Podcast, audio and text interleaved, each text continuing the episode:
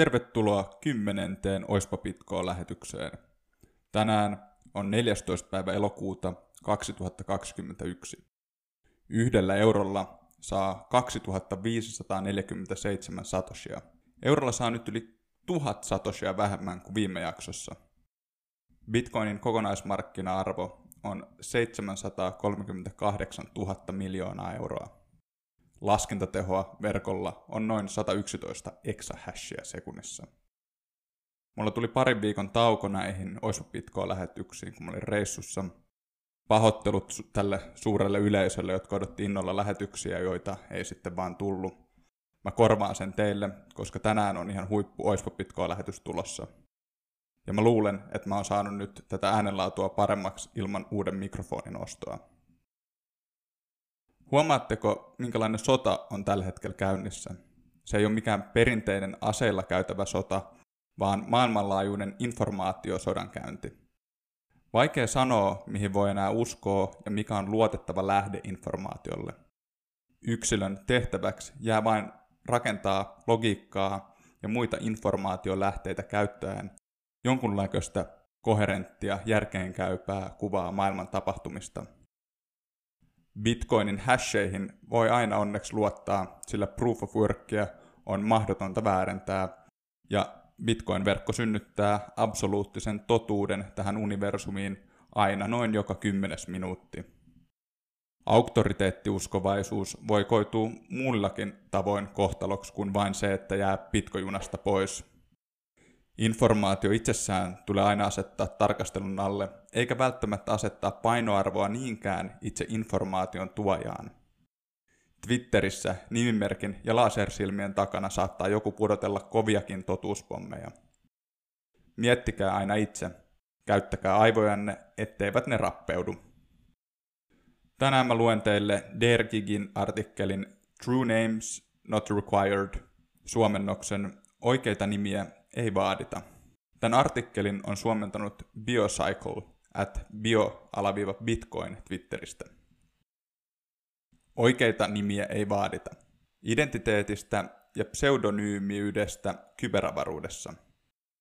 Julkaistu ensimmäisen kerran Citadel 21 Volum 4. Legendaarinen matemaatikko, tietojen käsittelytieteen tutkija ja tieteisfiktion kirjoittaja Bernard Winge julkaisi profetaalisen novellinsa True Names vuonna 1981, jolloin internet oli lapsen kengissä ja minä olin vain pilkahdus isäni silmissä. Tarina etenee kahdessa ulottuvuudessa, reaalimaailmassa, lihallisessa maailmassa ja toisessa tasossa, kyberavaruus.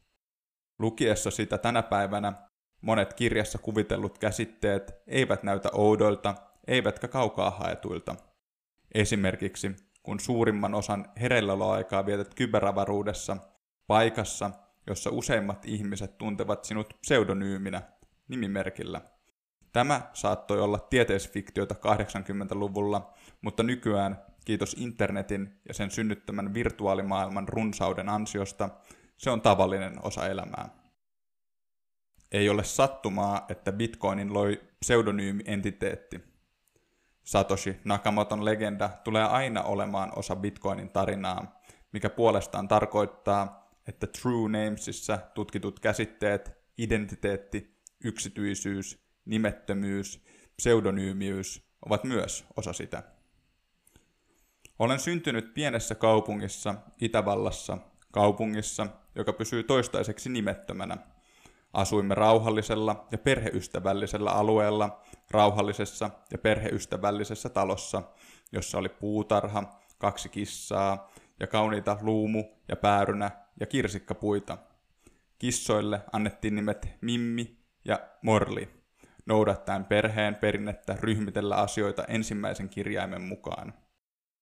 Koska he olivat kissoja, he eivät välittäneet, jos kutsuit heitä heidän nimellään.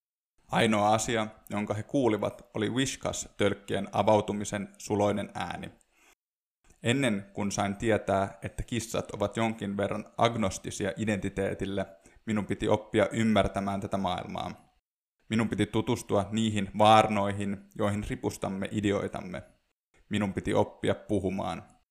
En tiedä, milloin aloin jokeltaa, mutta kun vihdoin tein sen, sanoin toistuvasti yhtä tavua, uudestaan ja uudestaan. J. Siskoni sekä leikillään että rakastavasti toisti tätä koko ajan. Niinpä siinä kävi niin, että hän antoi minulle lempinimen, joka on pysynyt siitä lähtien. J.J. On hauskaa, miten jotkut asiat luonnistuvat. Olen melko varma, ettei hän ajatellut sitä tuolloin. Loppujen lopuksi hän oli vain viisi vuotta vanhempi kuin minä. Hän on edelleen. En ole koskaan onnistunut saamaan kiinni. Jonkin ajan kuluttua kaikki naapuruston lapset alkoivat kutsua minua gigiksi. Tämä oli aikaa ennen kuin minulla oli mahdollisuus ajatella identiteettiä millään tavalla. Kävi niin, että en koskaan todella identifioinut oikean nimeeni. Lopulta Gigistä tuli todellinen nimeni. Jos et kutsuisi minua Gigiksi, en reagoisi. Vuosien varrella tämä syveni niin, että melkein kaikki, jotka tutustuivat minuun, eivät käyttäneet virallista nimeäni. Opettajat, professorit, työnantajani, työtoverini, ystäväni. Vieläkään ei ole harvinaista, että ihmiset, jotka tuntevat minut melko hyvin, eivät tiedä virallista nimeäni. Internetissä tämä on normaalia. Opit tuntemaan ihmiset, heidän nimimerkkinsä, heidän persoonallisuutensa, mitä he laittavat esille, miten he reagoivat, lyhyesti, millaisia he ovat, ainakin jossain määrin. Tämä on entistä selvempää pelimaailmassa, jossa voimakas vuorovaikutus, ääniviestintä ja jaettu todellisuus tulevat esiin. Minulla on vuosien varrella ollut melko paljon ystäviä, joita pidän todellisina, oikeina ystävinä. Ystävät, jotka olen tavannut verkossa, verkkopelien ihanan maailman ansiosta. Ihmiset, joiden kanssa olen puhunut joka päivä useita vuosia. Ihmiset, joiden elämäntarinat tunnen perusteellisesti ja he tuntevat minun. Olemme käyneet läpi vaikeuksia, sydänsuruja, keskustelleet auringon nousuun asti, juopuneet jakaneet salaisuuksia. Suurimman osan näistä ihmisistä olen tavannut lihallisessa maailmassa myöhemmin. Joitain en kuitenkaan ole tähän päivään mennessä. En todennäköisesti koskaan tapaa heitä nyt kun pelaamispäivät ovat enimmäkseen takana. Kasvoin maailmassa, jossa lempinimet, tittelit, salanimet ja nimettömyys ovat normi, enkä haluaisi sen olevan mitenkään muuten. Tämä on yksi syy, miksi rakastan internettiä. Ja se on yksi syy, miksi rakastan bitcoinia. Sinä et tarvitse henkilöllisyyttä sen käyttämiseen. Se on sen kauneus. Oikeita nimiä ei vaadita. Ei ole yllättävää, että koko nimettömyyden ja pseudonyymiyden idea on hyökkäyksen kohteena. Ihmiset juonittelevat digitaalisissa noitavainoissa selvittääkseen nimimerkkien takana olevien henkilöiden oikeat nimet. Trollit uhkaavat doksata ihmisiä pilatakseen heidän elämänsä – ja valitettavasti jopa toimittajat uhkaavat paljastaa nimettömien ja pseudonyymien todellisen henkilöllisyyden näinä päivinä. Tilanteen pahentamiseksi Google, Facebook ja Amazon haluavat saada sinut uskomaan, että sinulla on yksi todellinen identiteetti, että sinua voidaan mitata, muuttaa parametreiksi, valvoa ja ennustaa. He lupaavat hyvän tahtoista apua algoritmien ansiosta jotka ymmärtävät sinua paremmin kuin ymmärrät itse itseäsi, samalla kun he leikkaavat henkilöllisyytesi siististi pakattuihin osiin ja myyvät niitä eniten tarjoaville.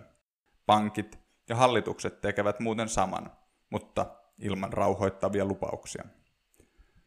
Nämä yritykset eivät ymmärrä sitä, että identiteetti on monivärinen.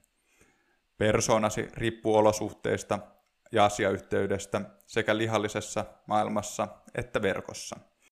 Esität itseäsi eri tavalla yökerhossa kuin hautajaisissa. Aivan kuten esität itseäsi eri tavalla Tinderissä toisin kuin LinkedInissä. Ainakin toivon, että teet niin. Kenen kanssa puhut on myös tärkeää. Sanot erilaisia asioita ja eri sävyllä. Lapsellesi, rakastajalle, pastorille, pomolle – ja söpölle baristalle, suosikkikahvilassasi tai työtoverille, jonka kohtaamista et voi sietää. Et myöskään ole sama henkilö kuin kymmenen vuotta sitten.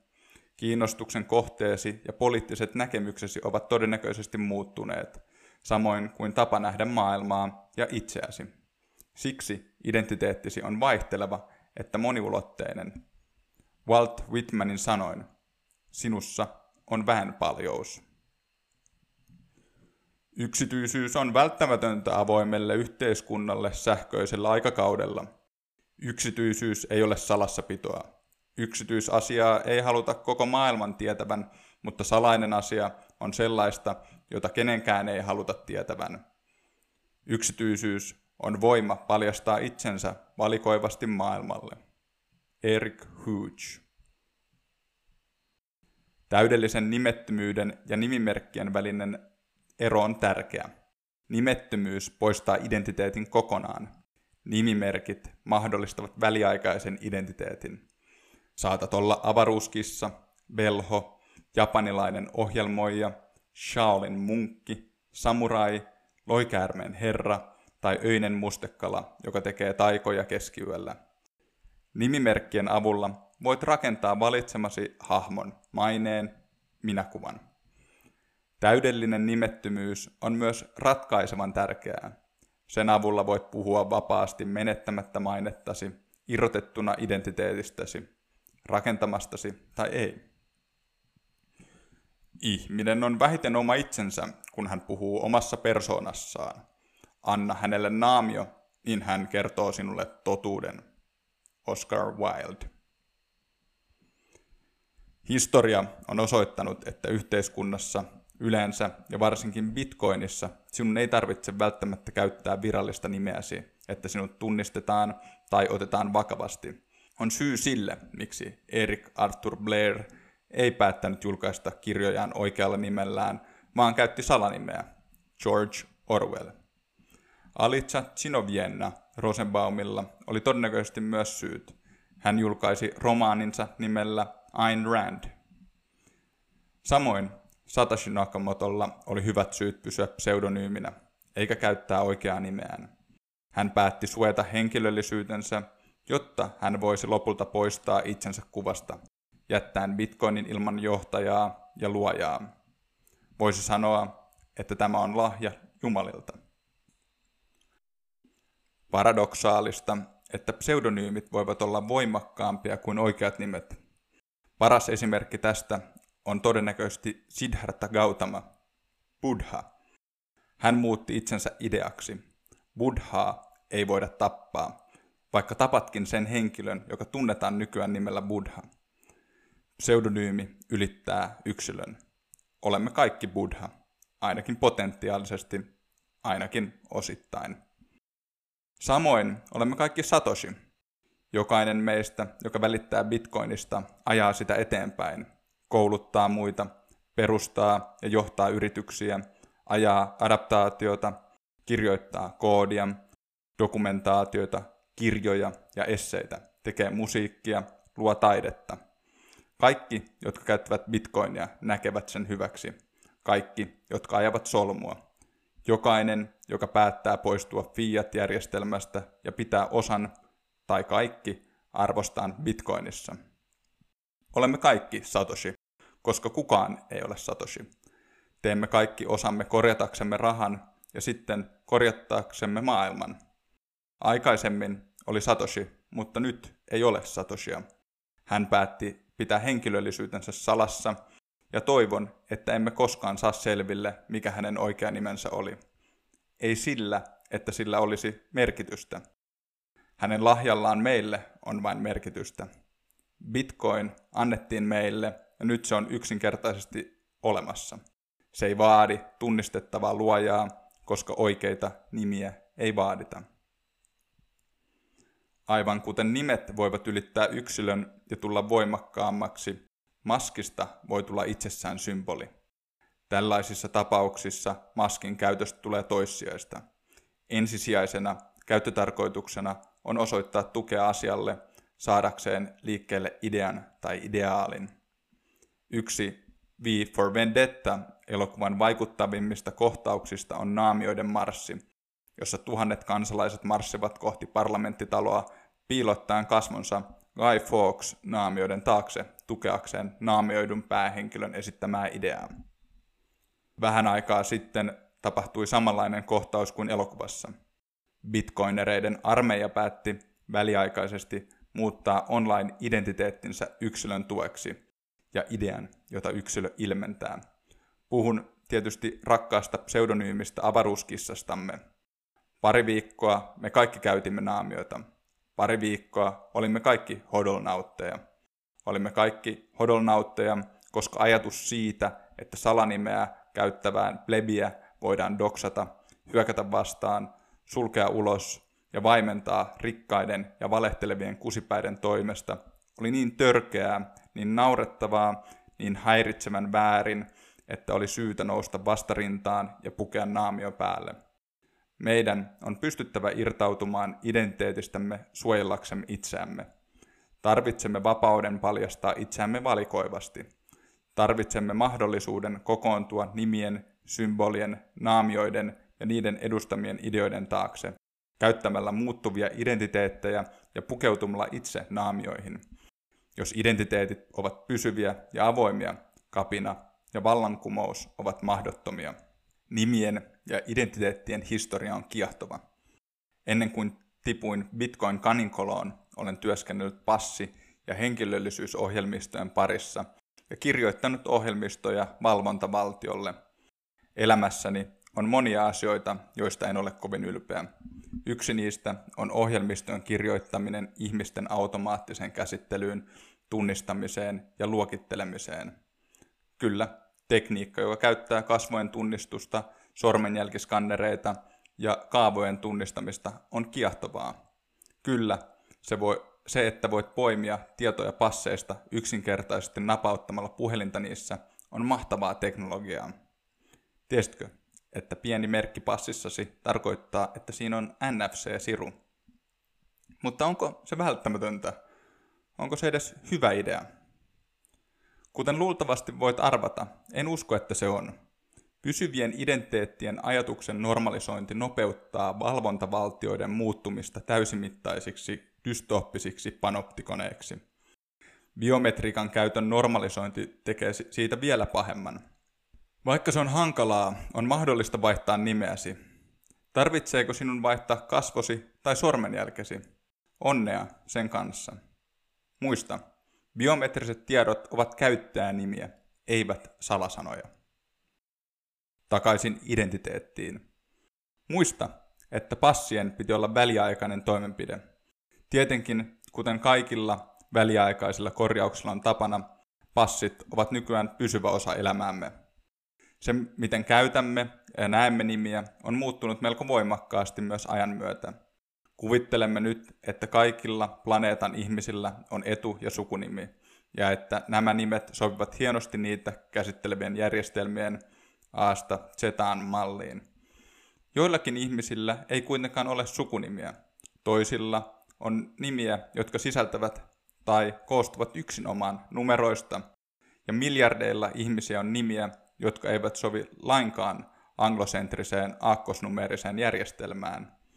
Esimerkiksi Wang-nimisiä ihmisiä on noin 100 miljoonaa. Historiallisesti nimet ja identiteetit ovat aina olleet kietoutuneita toisiinsa.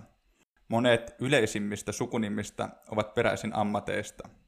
Carter, Cooper, Thatcher, Kuiskaaja, Smith, Taylor, Fisher, Glover, Slater, Shoemaker, Weaver, Ward, Webster. Kaikki nämä ja muut ovat ammatteja, joista on tullut sukunimi. Nimesi oli kuvaus siitä, mitä teet, eikä määritellyt, kuka olet kokonaisuutena. Viralliset nimet eivät muuten ole välttämättä yhtään vähemmän outoja kuin lempinimet. Grimes ja Elon Musk päättivät nimetä poikansa XKA-12, poimiakseni tuoreen esimerkin. Tekoälyn tutkija ja matemaatikko Ben Goertzel nimesi lapsensa Korksiksi, joka on lyhenne sanoista kvanttiorganisoitu, rationaalinen, laajeneva älykkyys. On myös yksi kaveri, joka päätti vaihtaa virallisen nimensä Captain Fantastic Faster than Superman, Spider-Man, Batman, Wolverine, The Hulk ja The Flash combined. Frank Zappan tyttäret Moon Unit ja Diva Muffin ja monia muita. Mielipiteeni on seuraava. Sitomalla kaiken tekemäsi ja jokaisen siirtotapahtuman yhdelle yksittäiselle identiteetille ei ole vain tarpeetonta, se johtaa katastrofiin. Se on tie, joka johtaa sosiaalisten pisteiden dystooppiseen helvettiin. Jokaisen koskaan eläneen diktaattorin ja totalitäärisen hallitsijan orgasminen unelma. Muista, että se ei koskaan ollut välttämätöntä. Menet leipurin luokse, sanot hei, luovutat hänelle rahaa, hän ojentaa sinulle leivän, ja siinä kaikki. Rahat eivät tiedä kuka olet, eikä tiedä leipäkään. Leipurin ei tarvitse tietää tai välittää kuka olet. Nimiä tai identiteettiä ei tarvita.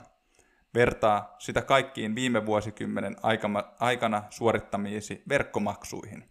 Menet verkkokauppaan, joka todennäköisesti tietää jo kaiken sinusta, ja jos ei, pakottaa sinut rekisteröitymään. Jokaista klikkausta, jokaista painallusta seurataan ja analysoidaan. Kun löydät etsimäsi, maksat PayPalilla, luottokortilla tai vastaavilla maksuprosessoreilla, jotka tietävät myös liian paljon sinusta. Tämä kolmannen osapuolen on hyväksyttävä siirtotapahtuma, ja se hyväksytään vain, jos henkilöllisyydestä tiedetään ja et loukkaa asianomaisten yritysten ja paikallisten lakien moraalia. Bitcoin poistaa kaiken tuon turhuuden. Se on paluu puhtaampaan maailmaan. Se ei vaadi identiteettiä. Se ei vaadi hyväksyntää. Se ei välitä kuka olet. Se ei pakota sinua näyttämään henkilöllisyystodistustasi, passiasi, kasvojasi tai muuta biometristä tunnistetta. Se ei edes välitä, oletko ihminen vai et. Haluatko lisää oikeudenmukaisuutta tähän maailmaan? Entä jos valitsisit rahajärjestelmän, joka ei voi syrjiä? Älä ole paha, ei toimi. Ei voi olla paha, toimii. Bitcoin antaa meille mahdollisuuden rakentaa parempaa tulevaisuutta. Tulevaisuus, jossa oikeita nimiä ei vaadita. Nykyinen järjestelmä on rikki monin tavoin. Voimme tehdä paremman järjestelmän. Meidän on tehtävä parempi järjestelmä. Ihmiset löytävät yksi kerrallaan bitcoinin kauneuden ja liittyvät tähän rauhanomaiseen vallankumoukseen. He voivat vapaasti käyttää oikeita nimiä, jos haluavat, mutta heidän ei tarvitse tehdä niin. Tämä on bitcoin. Voit pysyä tuntemattomana, voit olla pseudonyymi. Se on sen kauneus. Oikeita nimiä ei vaadita. Gigi. Kiitokset vielä Gigille at dergigi Twitteristä ja Biosyklelle at bio-bitcoin suomentamisesta. Öm, ajankohtaisia juttuja nyt kun Suomessakin hivutetaan valtion digitaalista identiteettiä tavallisten asioiden tekemiseen koronapassin muodossa. Muistakaa ajatella omilla aivoilla – ja ostakaa lisää satoseja. Moro!